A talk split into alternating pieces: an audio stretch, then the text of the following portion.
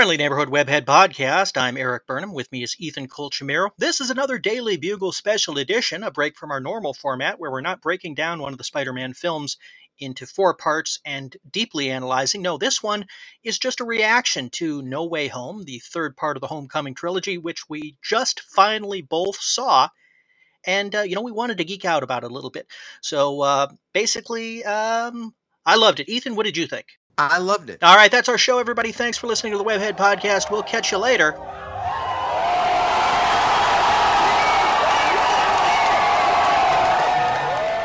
Okay, obviously, I was kidding. We have more to talk about. I think it was the movie that uh, the world needed after two years of pandemic. It was a huge reaction, a huge pop for returning Spider-Man, Tobey Maguire, and Andrew Garfield. Spoilers, but you knew that was coming, and you probably heard about it anyway.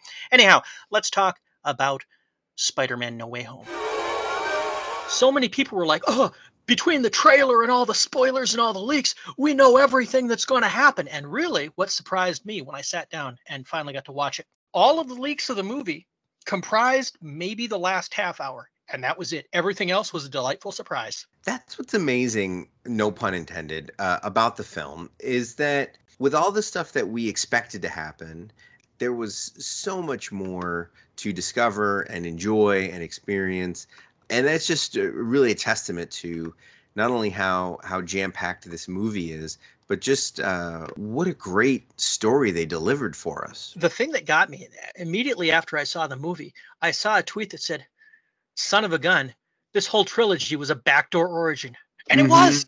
I did. I mean, they they built up over what seven or eight hours what had been the the eight page 12 page amazing fantasy story peter getting his powers peter using his powers uh, a beloved relative dying him learning the the lesson of with great power there must always come great responsibility and then we move on and that took place over the course of three movies and yeah. there were several several uh, angry fans you know the iron man junior meh, those fans who were eating a lot of crow once the uh, the end credits finally rolled on this one. It's really remarkable the way that you know they eventually got us to the classic Peter Parker of the comic books because, like you said, while some people loved it, there was some belly aching of like, oh, he's not the the kid, you know, making it on his own steam anymore. To to quote Norman Osborn, you know, he's not he's not sewing the costume together. He's got a multi-million dollar costume. He's got access to Stark technology. He can call an Avenger whenever he wants to. All of these things, which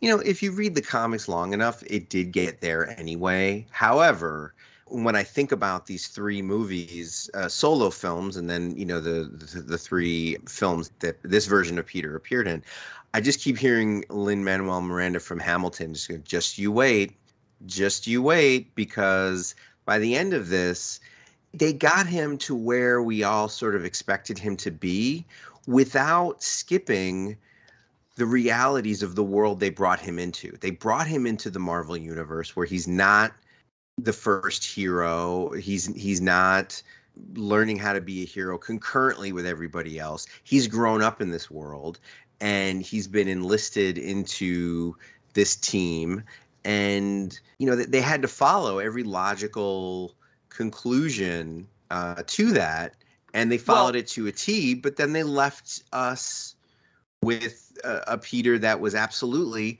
comic accurate and exactly where I think the diehard fans or the, the, the true believers really wanted him from the get go.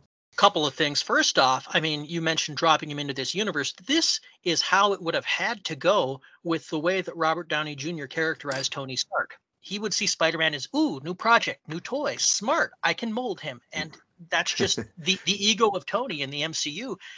Uh, and also him debuting before Spider Man, which was not how it went in the comics. This is it's logical. It makes sense. It flows properly. We're working backwards, which is perfectly fine because this is our reaction, and we saw the end of the movie last.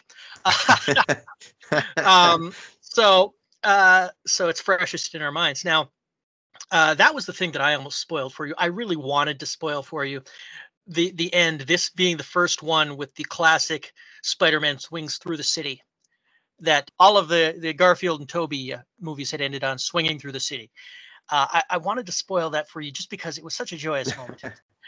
And it really and, was. And and because you know me saying that in text or over voice just doesn't get the context across of how it looks of him just skipping across the buildings and swinging across that uh, you know past that Christmas tree that Hawkeye destroyed. Uh, I, I, still love that the Hawkeye fans were like, "Look, look, they take place in the same spot. There's going to be a crossover. Spider-Man's going to show up." Yep, him and Mephisto. anyway, um, right, exactly at the same uh, time. Yes, at the same time. Now, the thing that got me was where Peter is left at the end of this movie is he has no family. He has no hmm. friends. He has no acquaintances. He has nobody who remembers him in any way, shape, or form. Apparently, they don't remember that he was ever in school, but he still has enough paperwork to do a credit check for an apartment. Um, that's a little weird. Yeah. But people are cheering that Peter is now um, not homeless, but poor, friendless. He could have gone back to the high school. He would just would have been the new kid that nobody remembered. And making the costume and you know having absolutely no resources to his name um, they, they don't even suggest what he's doing for a job here i mean he's not going to be working for jonah right uh, right under the, under the circumstances that they've set up so it's i don't know i mean and there's so much joy that peter's life sucks. Right. That is weird. That is weird. I mean I, I felt like not since spider-man 2 Sam Raimi's Spider-Man 2 had Peter really been so kind of clobbered emotionally. You know, there, there are times when you watch Spider-Man 2 where it's just hard to handle seeing him so so much piled onto him. Um, and uh, you, you, know, the end of this movie, it, I, it, it's hard for me to sort of take joy in it. I mean, I certainly took joy in the more you know homemade comics accurate costume. I took mm-hmm. joy in just seeing it end in such a classic way. I think you know it's funny that you bring up you know that this is the first of the Tom Holland movies to end with the the classic swinging sequence that the Maguire and Garfield movies ended with because really I felt like this entire movie was sort of a love letter to the cinematic history of this character. I mean, it's funny to think that at this point, you can now add Spider Man to the pantheon of characters that have a long and storied film history. You know, Spider Man movies are not new anymore. So when you think about somebody like James Bond that has a long um, history of, of different interpretations or okay, now I'm blanking on a character similar to James Bond, but um, horror characters, Freddy Krueger, and they have sure, yeah, Michael I mean, Myers. You know, there's, you know, there's a legacy there. There's yeah. a cinematic legacy to Spider-Man, and and this movie is is a tribute and an homage and a um, a love letter to to that. So I think the fact that it ends with Peter kind of having that triumphant swinging which you know the other thing is is that a lot of times those swinging scenes as we've discussed on the podcast were really a way to not end on a super downer note that the story seemed to end on it was sort of a way to to have you walk out of the theater with your spirits lifted because we just saw him at his uncle's funeral or we just saw him you know have to leave the love of his life or or things like that so it was it was definitely fitting to end it that way. But it was also fitting to end it as a kind of a love letter to the long history of this character uh, on screen. I want to say one other thing about the swinging sequence. This is the first time I think that the the CGI Spider-Man swinging through the city at the end of the sequence has looked like he's had weight. He had, you know, form. He had weight. You know, you you felt the feeling that um, he he was reacting to the the wind it didn't seem like an animation. It came a long way from Spider-Man in 2002. Is what I'm For getting sure. at. It uh, it looked like an actual physical human being swinging and mm-hmm. dropping with a little gravity on the thread. So yeah, that was the end of the movie. But we have more to talk about. We have um, five villains from mm-hmm. the previous Not movies. Six. Not six, and none of Tom's villains. Right. No, vil- no villain that Tom has a personal connection to, just Tobey's and Andrews. And um, Thomas Haden Church was only there in voice. They used recycled footage and CGI. So he didn't. Well, I think to... same with with uh, Rhys Ifans. That's that's recycled footage from uh, Amazing Spider-Man when he when he yeah. goes back to Curt Connors. But they were there, you know. I mean, they were uh, reading their new lines and everything, and that was uh, that was sweet. Uh, how about Willem Dafoe just being the goat? I mean, talk about a performance that you shouldn't be able to improve on.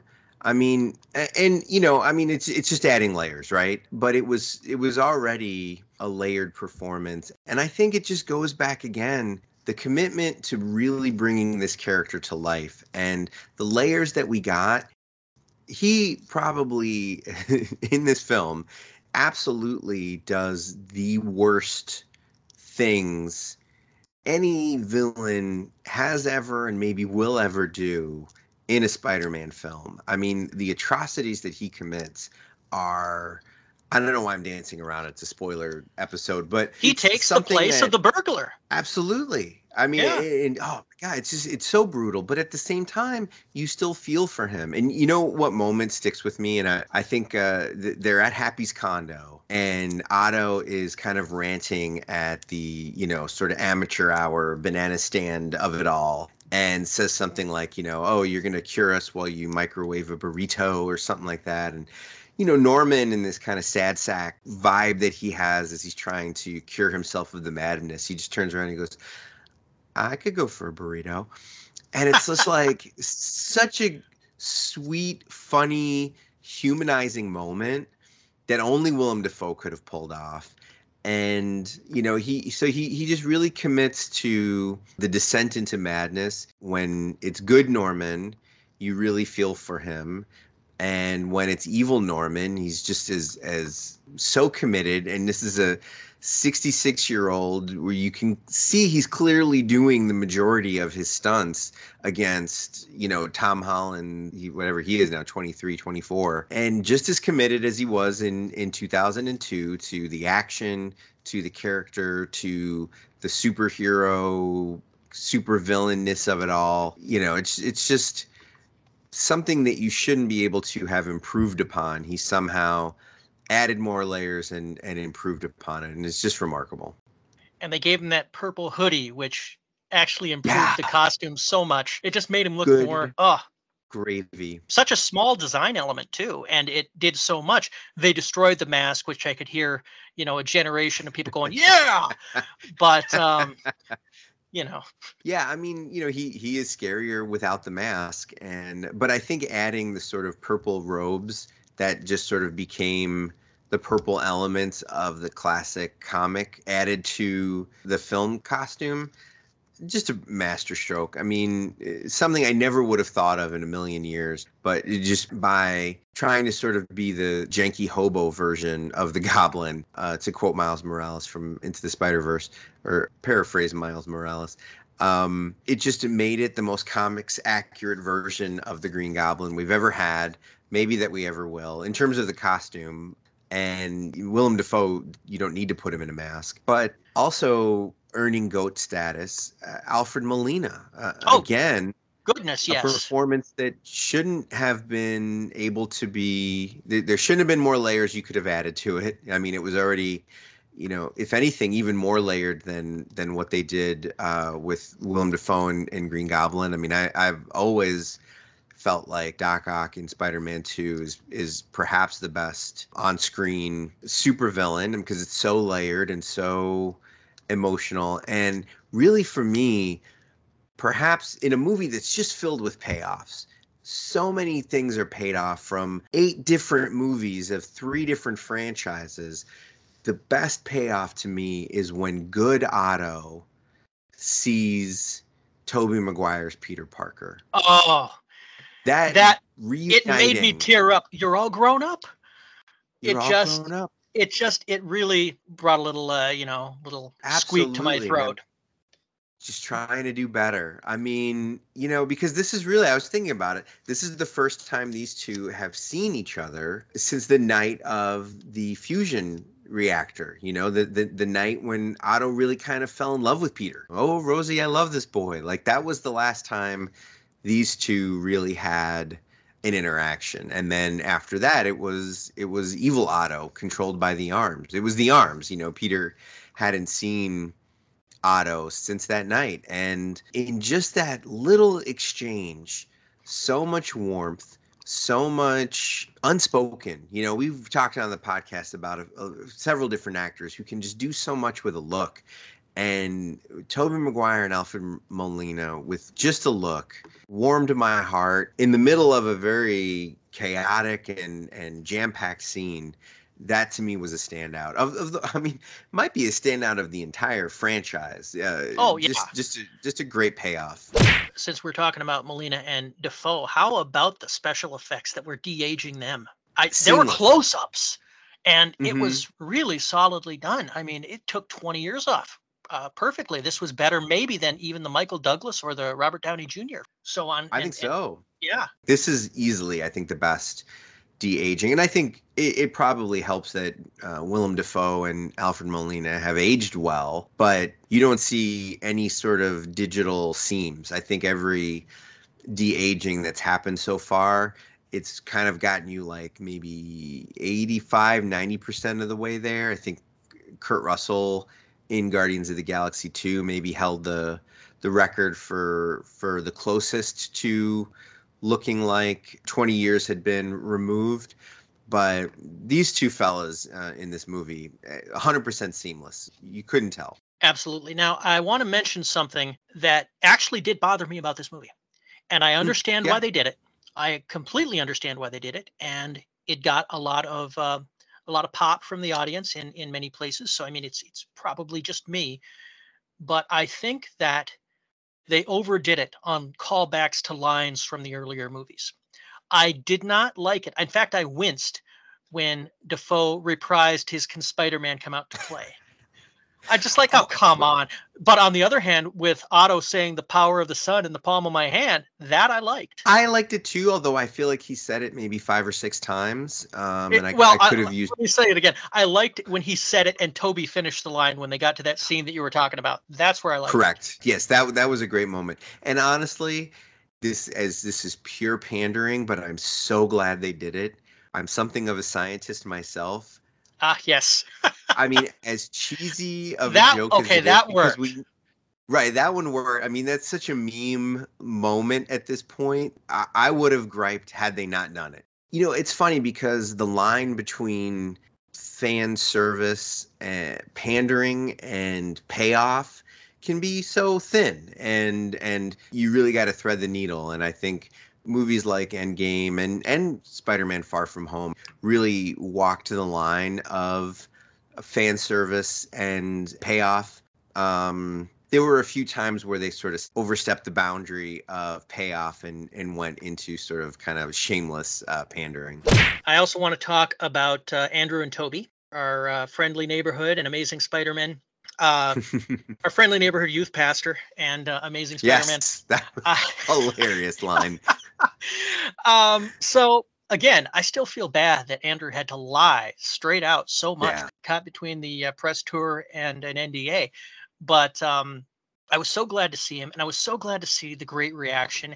And I think my favorite part from his introduction when he met MJ and Ned, and mm-hmm. she threw the bread at him demanded that he crawl on the ceiling. But my favorite line, I think, from that scene was, "You're a very distrustful person, and I respect that."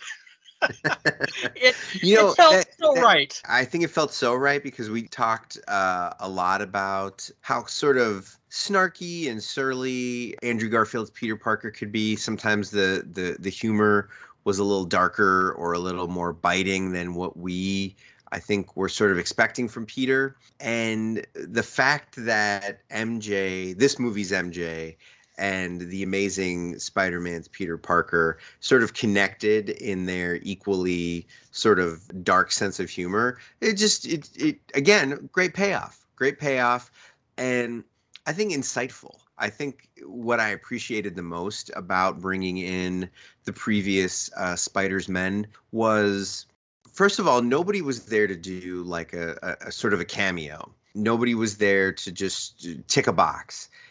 Everybody gave a fully realized performance that added layers to their character. I can't remember if we talked about this either offline. I know we've talked about this offline. I can't remember if we talked about it on the air. But I really, really was hoping that they would get some mileage out of uh, Tobey Maguire's Peter having organic webbing versus the mechanical webbing of Tom Holland and Andrew Garfield. And they made me so happy. Like they totally delivered on all of the comedic potential of that contrast. Um, right up to the point of Tobey saying, "Are you making fun of me?" no, no, right. we're not. Um, I, I liked that with Peter interacting with Peter and Peter. It was like a little bit of psychological drama coming to terms with different parts of yourself. And I think the biggest laugh that I had, I mean, this got me a, a, big belly laugh in the theater, was Andrew grabbing the other two guys by the shoulder saying, I love you guys. And Tom and Tobey just both with an awkward, um, thank you. it it speaks to the type of Peter Parker that they each were. And you know, I was thinking about this. All of the stuff that I didn't care for in the amazing films, it just goes to show that none of it was Andrew Garfield's problem. Agreed, it was not 100%. it was not the issue. It was um, I, I, just I, I found uh, issues with the writing and the situations that they put him in that didn't quite work. Now that said, I liked how haunted he was when he was explaining where he went after Gwen died. Eventually, I stopped pulling my punches, and he just looked upset with himself as he's telling, you know, this this this poor younger version of himself that he lost somebody and and and went dark. 30 seconds, but he got so much to chew on there. Again, kind of going back to uh, what we were talking about in terms of how thoughtful they were in honoring the previous franchises.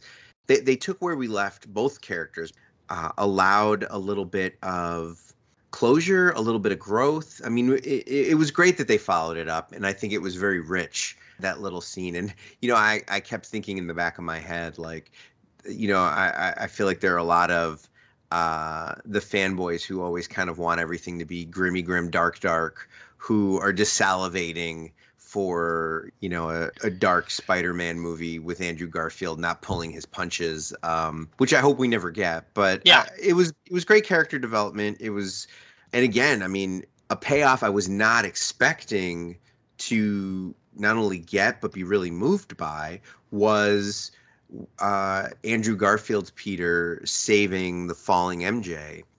And, the, and he just the, looked the, so panicked when he saw it yeah. happening again you know, it was just a wonderful response. He just uh, he looked like he was having a panic attack. Right. And then the redemption of catching her and what that meant to relive that moment and have it end differently this time and all the emotions that flooded through and I you know it's such a great exchange of like are you okay and then she's looking at him like are you okay uh, you know, it was a, it was a great way to sort of diffuse how emotional it was. But for someone who, like you said, I mean, I th- have really conflicted feelings about the amazing duology was just not expecting to be so moved by that particular payoff. But it was one that the character and the franchise really deserved and earned.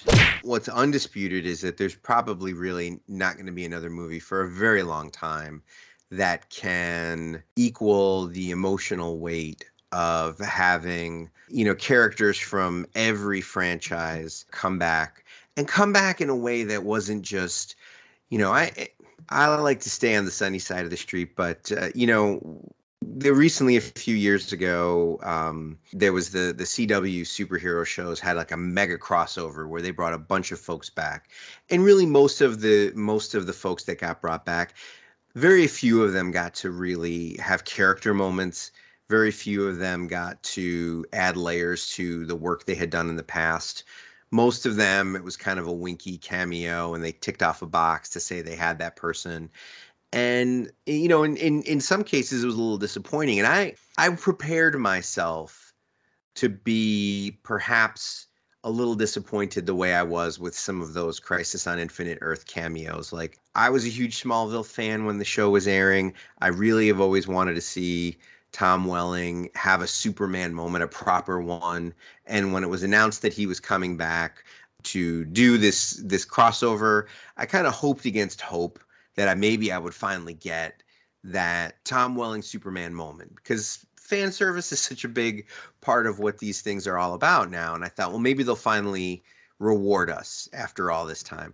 They did not. And it was in a lot of ways, it was sort of like putting the nail in the coffin of ever seeing Tom Welling as Superman. So I prepared myself for the potentiality that maybe what I get of Tobey Maguire or Andrew Garfield in this movie will be ticking a box, a quick little thing. Maybe they won't be in it at all, or maybe it'll be a nail in the coffin of what I was hoping for. It was not that at all. It was literally everything I could have hoped for from these characters' return, and not not just uh, the two Peter Parkers, but all of those villains. Clearly, Doc Ock and Green Goblin got the best arc and got the the richest return. You know, Electro. Jamie Foxx did get more. He got he got more like, than he got in the in Amazing Spider-Man 2. Much more, uh, much more, and you know he he he got his uh, his butt ass naked line. It was um it was a funny moment, and then you know they teed up the idea of uh, of a Miles Morales somewhere out in the uh, multiverse, uh, which was which was cute. favorite exchanges. You're from Queens. You save poor people. You have that outfit. I always thought you were black. and Andrew Garfield. I'm sorry. I mean, it's a brilliant way to sort of pay a nod to Miles and, and his absence in this movie and, and everybody's sort of a lot of fans hunger for for him to make a live action debut and I, and I think that that line of you know there's got to be a black Spider-Man out there somewhere that's clearly kind of saying you know that cute Lin Manuel Miranda just you wait you know mm-hmm. um well, Sony's going to do it at some point but I think that they'll wait because right now Spider Verse is is their Miles project. I think they'll wait until Spider Verse has run its course and then they'll do a live action movie. And you know what? At this point, I think that they're thinking to themselves, you know what? We could do Amazing Spider Man three, and we could sure. do uh, Miles Morales in a movie called Ultimate Spider Man, and we could do those, and they don't need to have anything to do with each other, or maybe they could. Imagine that. Imagine uh, Amazing Spider Man three, and then Ultimate Spider-Man, and you get a movie called Spider-Man, and it's Andrew Garfield with Miles Morales. They could Absolutely. do that. That way, they have their MCU cake, and they eat it too. You know, they could go in many directions. Um, because I was trying to think, we were talking about this. Out of all the characters that Sony has with their Spider-Man license, very few of them, comparatively, could carry a movie. So Right. Um, so I think that they probably will uh, start doubling up their their Spider-Man here, and and you know do a little bit more with Andrew Garfield if he's into it, or maybe even you know they're they're talking about doing an animated Spider-Man four. You know, mm-hmm. and I thought it was interesting. Uh, obviously, all of these characters, all of the villains, get brought in right at the point where they were about to die. Uh, whereas the two Spider-Men, they, they they didn't die, so they were brought in at the current time, and it was interesting to see sort of a 43 year old Tobey Maguire talking to Otto, who may be kind of close to his age at that point. You know what I mean? Like they they yeah. they're they're not a mentor and student anymore. They're they're peers. You get a little um, Field of uh, Dreams vibe. Yeah. Have I a mean, catch with it, the There's so much potential to go. Oh, I'm sorry. I know. I just I started imagining you want to have a catch, and then the octopus arms, or the. I just. what a terrible brain I have. But yeah, no, I, and I liked I liked hearing where Tobey's uh, Peter Parker went. It's complicated relationship, but he's still with MJ. I like happy endings in the stories that I watch. I like seeing happy endings in the stories that I watch. So it was nice to hear that. It's fun because Spider-Man Three ended kind of ambiguous, and uh, I, I, read a really interesting article with the screenwriters of No Way Home. Maybe we'll we'll tweet it out from the Webhead podcast, where they discussed the input that both uh, Tobey Maguire and Andrew Garfield had on the development of the script. Uh, they both agreed to reprise their roles before a script had really been finalized or, or was even long, very long in development and Andrew Garfield was really passionate about giving some details about what life was like for Peter after losing Gwen. Um, whereas Tobey Maguire, in, in a lot of ways, was just as passionate about sort of honoring the life goes on ambiguity of Spider-Man 3's ending, where he he really didn't want to kind of I think ruin anybody's head canon. I really tried to keep my expectations low of what I was hoping for for this movie. I did not want to be disappointed.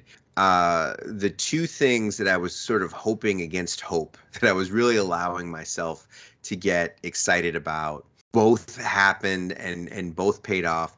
One I've already mentioned was the organic webbing versus mechanical webbing. The other one, Charlie Cox's Matt Murdock as Peter's lawyer. There is still a court of public opinion. Yep, so I was happy. so happy to see it. So great. I never thought in a million years that Matt Murdock would suit up, but the bottom line is uh, catching the brick was sort of as close to a nod as we were going to get. And it was just an absolute hoot. And then, of course, I didn't realize until like a week later that Jon Favreau had played in the Ben Affleck Daredevil movie. So, um, you know, it's funny. Favreau went from foggy to happy. I'm sure we'll see Matt Murdock again in many different capacities, but I would love it if uh, if we did get at some point a Spider-Man and Daredevil moment, if not a proper team up.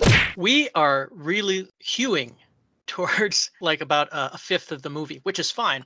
Right. But um, so so much of the stuff that I enjoyed was in the beginning. Peter being freaked out because his secret being blown kept his friends from getting into MIT, himself as well, but his friends, for crying out loud, Yeah. were kept. And the guilt he felt on that, so he decides to do something huge, which is very Peter Parker. So he goes to Doctor Strange and asks him to make everybody forget. We know how that setup worked. Uh, we've seen the commercials. But the bit that I liked was how angry Doctor Strange got when he said, You asked me to brainwash the entire world and you didn't call them to plead your case first. I laughed so hard because, of course, that's not going to be the kind of thing that Peter thinks of. It's too simple. And of course, Doctor Strange is going to be angry because he'll assume that Peter was smart enough to think of it. I loved that. I loved that so much. I love Benedict Cumberbatch's performance with Peter. There were two moments um, that we've talked about. One, when he absolutely loses his temper and tells Peter, Call me sir. And then at the end of the movie, he softened on Peter. He realizes what Peter is sacrificing, which we'll talk about in a minute. And he says, Call me Stephen. It's such a small thing, but it was such a nice thing. It was a nice payoff. And what Peter did was he asked for everybody who ever knew Peter Parker to forget him. So everybody forgot Peter Parker. His best friend forgot him. Happy forgot him. He didn't get to go to May's funeral because why would they invite some random dude? And uh, the the love of his life uh, forgot him. Everybody forgot him. I tell you, man, that is uh, he's paying a lot for a mistake, which again is also very perfectly Peter Parker. So much of the core of the character is trying to atone for a mistake that he can never atone for. I think a big theme of No Way Home is that you can't you can't run away from your problems. Oftentimes trying to run away from your problems or erase your problems just makes them worse. And the fact that that led to, you know, his ultimate mistake that he'll never be able to atone for was a really moving execution of of that core element of the character. And i got really emotional uh, when may was was explaining that you know even though she's suffering for it she still really stands behind her conviction that the right thing to do was to help these characters to help these you know villains. She didn't think of them as villains. She thought of them as people that needed help not needed defeating and even when they hurt her she still honored that conviction. And at this point you know with great power comes great responsibility. It's become a cliche. You know people can roll their eyes. It it, it maybe has lost a little bit of its power. I would really argue that this was the most meaningful rendition of that line certainly in film history. Hearing may say that and and finally for the first time saying it accurately to the original comic that with great power must also come great responsibility. I was emotional more so than i think any other time that somebody had said that to peter but also knowing what saying that means you know any, any character who says that to peter of course we always expect it to be uncle ben but whoever says that to peter they're not long for this world so you know i mean uh, you, you could kind of fool yourself into thinking that you know May was going to recover. But once she said that line, I knew this was her her final uh, moment with Peter, and um, it was really really emotional. And Marisa Tomei just did such a phenomenal job. For that to be her final moment in the franchise, uh, she she really went out with just a beautiful and emotional moment. She did. Also, I just wanted to say I really appreciated that the movie pushed Strange's opinion, no, it's their fate. You need to send them back and they got to die, versus Peter's, well, why can't I help them? That's something I don't think we've seen in the movies stated explicitly, you know? Yeah, exactly. I think that, that for the longest time, heroes, typically superheroes, have been kind of cavalier in terms of taking the lives of their enemies. And it was really about defeating the enemy. Even when it made sense, you know, like every comic book the heroes won't kill. But then when they made it to the screen, you know, a character like Iron Man, a character like Captain America, you can see where they, they come from a worldview where killing a, a, an adversary is is not really out of character. But I think Peter Parker kind of always needs to have that moral high ground. And and well then not high ground, but just moral fortitude that he really does not want to take a life if he can find any other way to resolve the situation. And yeah, conflict resolution versus defeating uh, is not something that we've seen in a lot of superhero movies, even though arguably that's kind of what superheroes should really be about. I agree. I also liked that Peter 2 and Peter 3 also got a chance to save the villains that had died. I mean, you know, the lizard didn't die, but Electro did. you know, they, they were just given a chance to save everybody as well as saving MJ from the drop.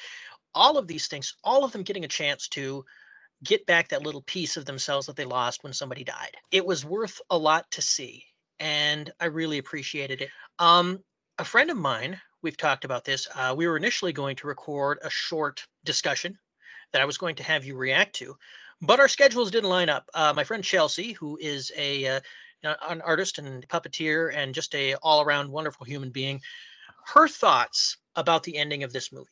Now, hmm. Peter uh, told Strange to make everybody forget who he was. And as he's saying goodbye to Ned and saying goodbye to MJ, saying that they won't remember him, they're saying, Find us, make us remember. We want to remember you we want to be in your life. Come to us. And Peter does go to them. MJ is still working at her coffee shop. Her and Ned are geeking out over getting into MIT. She's still wearing the necklace that he got her in Far From Home. And um, she doesn't know him.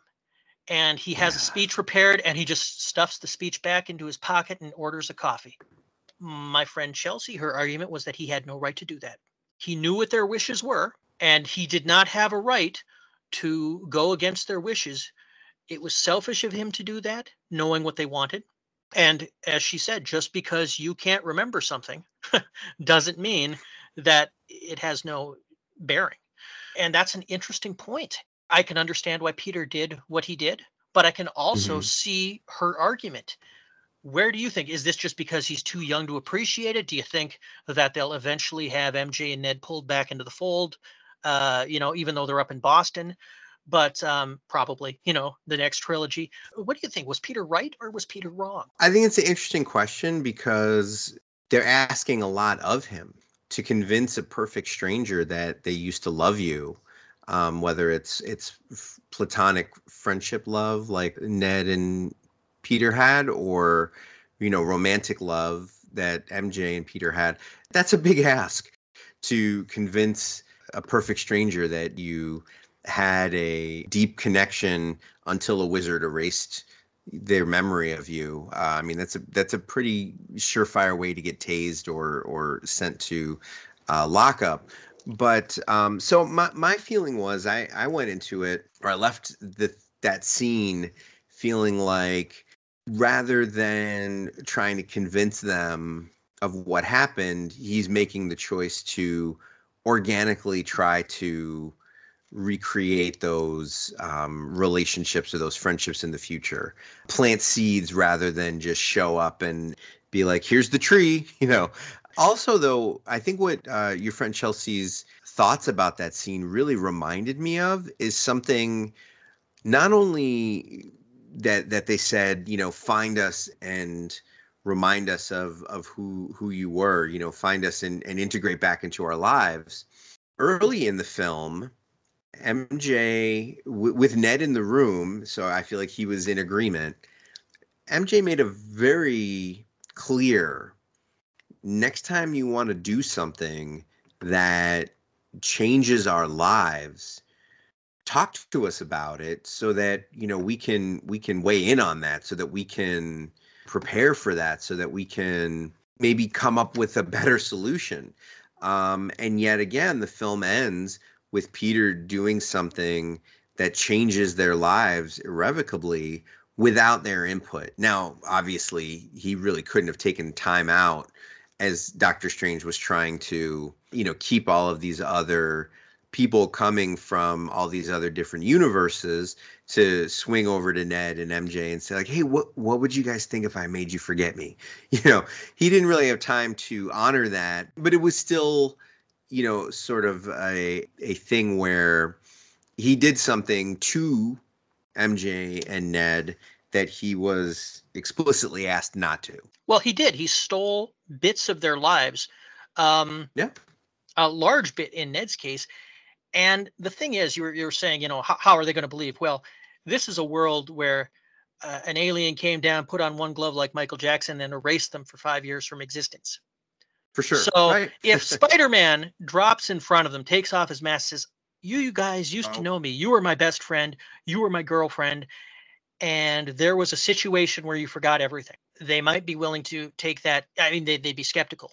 But Peter telling them things about them that he knows you know that would be something. Like mj and the necklace where did she get the necklace? She got it in venice. Who gave it to her? She didn't buy it. She didn't remember buying it.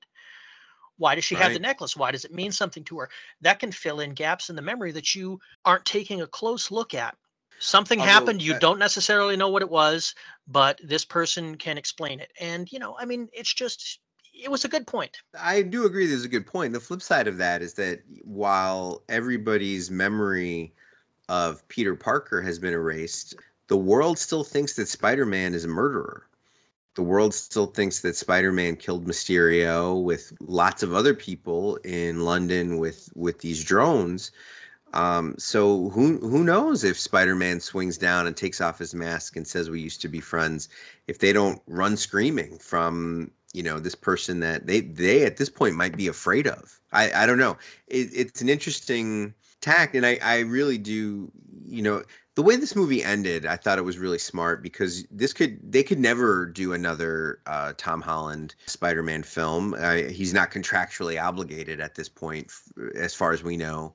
And they left this film in a way where it could just be a life goes on moment you know sort of like the ending of smallville where you know he flies off into the sunset and you're just there to kind of imagine what the future adventures are or they could pick it right up and we get to see a whole trilogy of him winning MJ back and you know reconnecting with Ned and and so on and so forth. It's it's just a moral tact. Does he have the responsibility to keep them safe, or does he have the responsibility to follow what he knows their wishes are?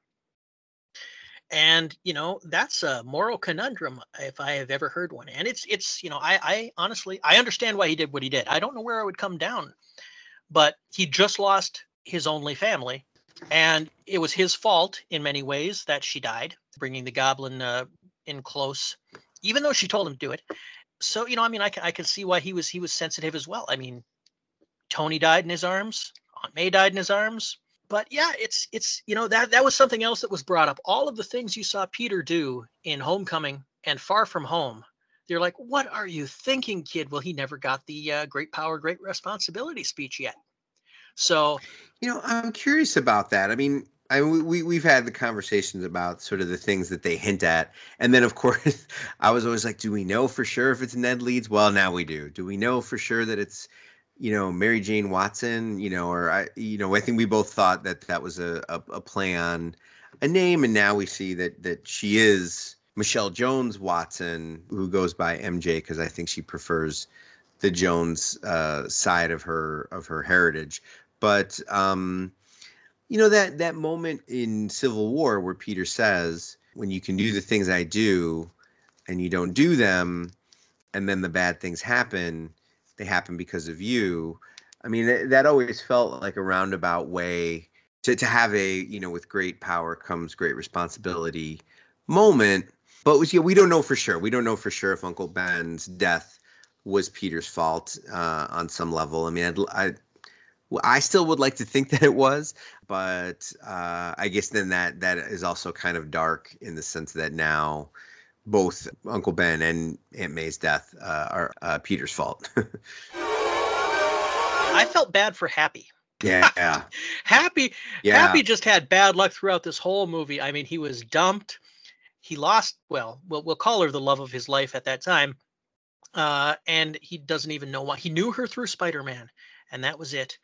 Um, something else that I got that uh, really made me chuckle was Happy and May's reactions to catching Peter and MJ in the room in various states of undress. It was completely innocent, but it was an absolutely hilarious re- reaction. The two the two differing responses.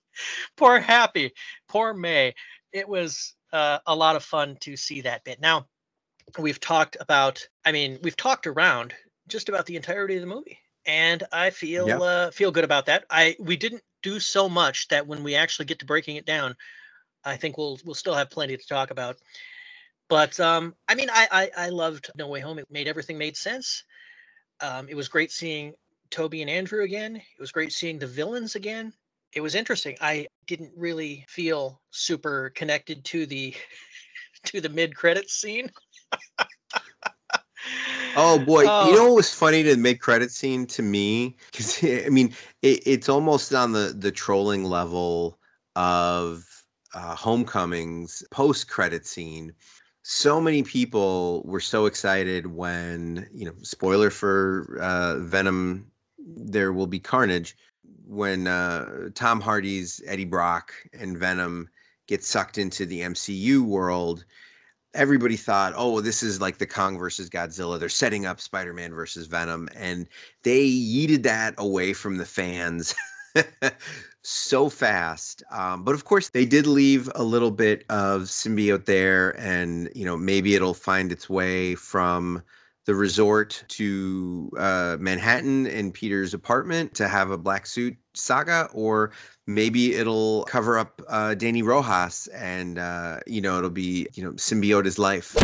Who, who who knows where they go from there if they go anywhere at all but the fact that that mid-credit scene kind of you know yeeted away venom and tom hardy's eddie brock just as quickly as as he was brought into the mcu was just more funny to me than anything else of like you know it, it just seemed uh, cruel to the to the fans who who really do want to see uh, Tom Hardy's Venom go up against Tom Holland's Spider Man. Um, I have no dog in that hunt, but uh, I, I did feel a little bit of remorse for the folks who do because uh, that that was just kind of cruel. I do love a, a well executed psych. Uh, long story short, we loved No Way Home, uh, but we're marks. How were we not going to love this movie? It would have had to be complete garbage, and then we probably still would have found something to enjoy about it because it is Spider-Man. We would have found okay. something to enjoy. Yes. So uh, we're not done. We're going to talk some comics here in just a second, and uh, because it is the new year, uh, it is 2022. It is January as we record this. Hopefully, I get it up before you know August. But uh, right. time for new beginnings. So we're going to talk about some of our favorite Spider-Man new beginnings in the comics.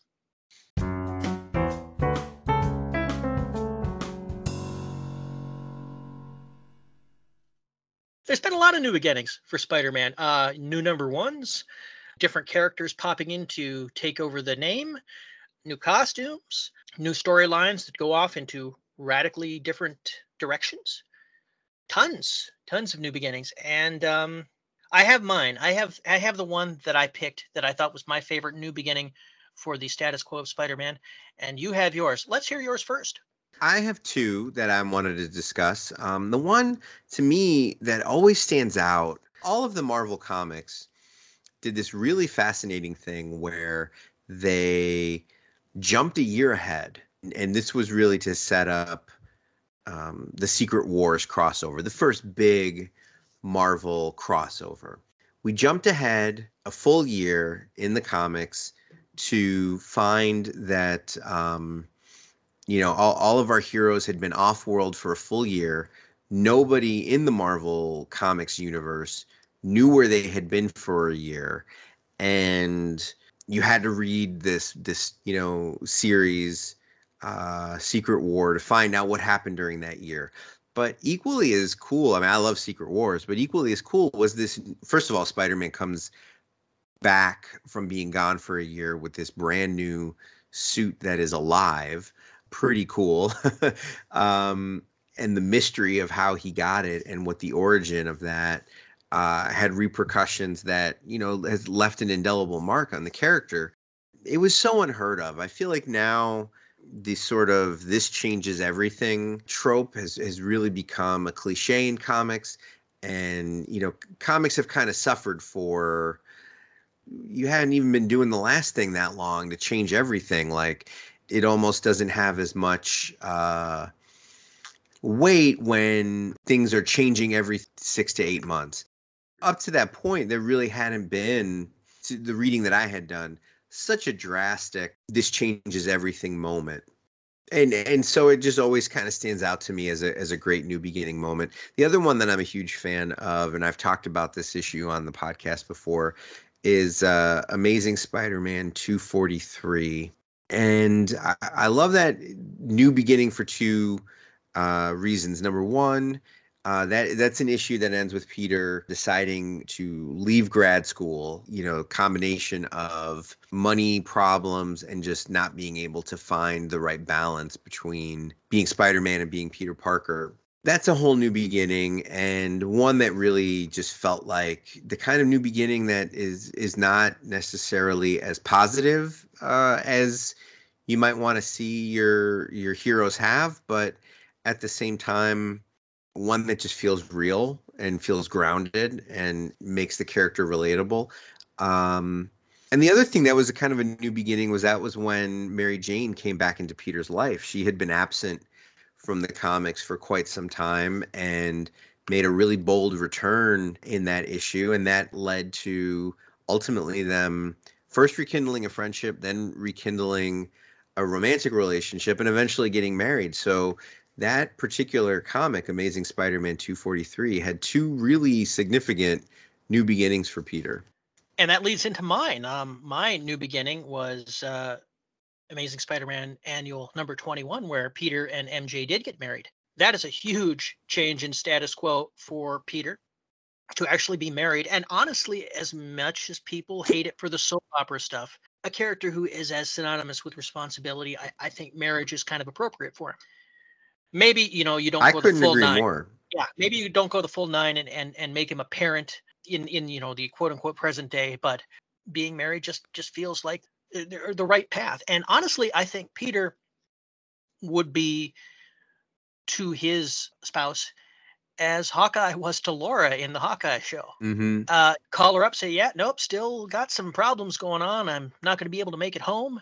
And she says, "Take care of yourself." And there's no lies, and and it's a healthy, functioning relationship. And that's kind of what I would see for Peter. Although, like I said, uh, folks folks want the dysfunction in the soap opera, and I understand that it's a long-standing trope. But responsible Peter, I, just feel like he would be the type of character to be married. It was uh, it, it was a great annual. I remember where I was when I got it. I traded a couple of comics that I don't recall with another kid. In uh, we, we were off doing challenge, which is you know like the the gifted and talented program. I enjoyed it, man. It's just like Spider-Man got married. This is cool. Let's see what happens. And it just it was it was something new. It was something different. And I don't care what arguments you have against it. I'm always going to think it was the right move. I know that it was a little bit I of a, a, a little bit of a bump for the comic strip, and Stan requested it, but I still think it was right. And uh, didn't he get married at Shea Stadium? In the newspaper strip? No, no, no, no. In real life, they did a publicity stunt at Oh. Shea Stadium with actors, right. one dressed as Spider-Man, one actually in that that dress that uh, MJ is wearing. And um, yeah, I don't think uh, even Superman had as big a uh, a bounce when he got married on the TV show and then in the comics to Lois Lane. This was this was made a bigger deal of, I think, which is weird. Yeah, I think you know Stan capitalized on it uh, more, you know, and I, I I always loved going back and seeing the things that they would um, do with uh, the photo ops or the little media events they would do. You know, Peter in a or it was with somebody in a Spider-Man suit. The most famous picture of Stan, you know, just lip out, giving Spider-Man the the evil eye. It was it was a famous picture of Stan Lee in Spider-Man, a black and white picture. Uh, you've probably seen it in promotional shots. But the person Mhm. who was under that Spider-Man costume, it was Chris Sanders, animator Chris Sanders, also known as the director and voice of Stitch in Lilo and Stitch. Wow. Yeah, Yeah. so Chris Sanders was the Spider-Man in the costume, and after Stan died, he he revealed that on uh, his blog. He told the whole story. Oh, I got to look that up. That's great. It's it's it's something I was just like it's a small world after all. Anyway, that is it for this Daily Bugle special edition of the Friendly Neighborhood Webhead podcast. We've gone a good chunk of time, and again, hopefully, I'll be able to get this edited and up and out to the listeners before August of 2025. And uh, you know, so we're hoping we're hoping that that's going to be before before Tom Holland finishes his next trilogy. This episode will be on the air. That much I can promise you. We're going to point you now to where you can find us on the internet. You can email us at any time for any reason, even if you're a spam bot, which we'll delete, but we, we still welcome your input. Cinema Spidey at mail.com. You can tweet to us, twitter.com at webhead podcast. You can send us a voice message, anchor.fm slash webhead podcast. And now you can even follow us on Instagram. We're putting up little bits and bobs and fan art and memes and so on over on Instagram. It's also at Webhead Podcast, so we make it easy for you. I can be found on uh, Twitter at Erik Burnham. My uh, my name. It's right there. It's probably written around somewhere on this uh, show page, so you can find that. It's also on Instagram, and that's that's good enough. That's that's where you can find me, sir. Where can they find you? Instagram and uh, my Facebook art page uh, have the same name, which is Ethan Drew That, as in Ethan was the person who illustrated that. And then uh, on Twitter, at Ethan Culturemiro. And of course, uh, you will need the reference of how to spell that on the Anchor FM Webhead podcast page. but uh, Yeah. would love to hear your thoughts on the episode. Love to hear your thoughts on our thoughts. Tell us what you think. Send us that that uh, voice message. Um, we're we're we're here for you. All right, next time you hear from us, which is still, you know, a bit of a mystery. Hopefully no other curses come down upon our heads. Home renovations, illnesses, deadlines, you know, dogs and cats living together. It was a lot of craziness, but we will be back with our thoughts on the big capper to the Infinity Saga, Infinity War and Endgame. Big story for Peter Parker, at least Infinity War was, and we're going to cover that because without it, Far From Home just doesn't have the same level of punch. So, uh, Infinity War and Endgame next time on the Friendly Neighborhood Webhead podcast. See you soon, friends. Thank you.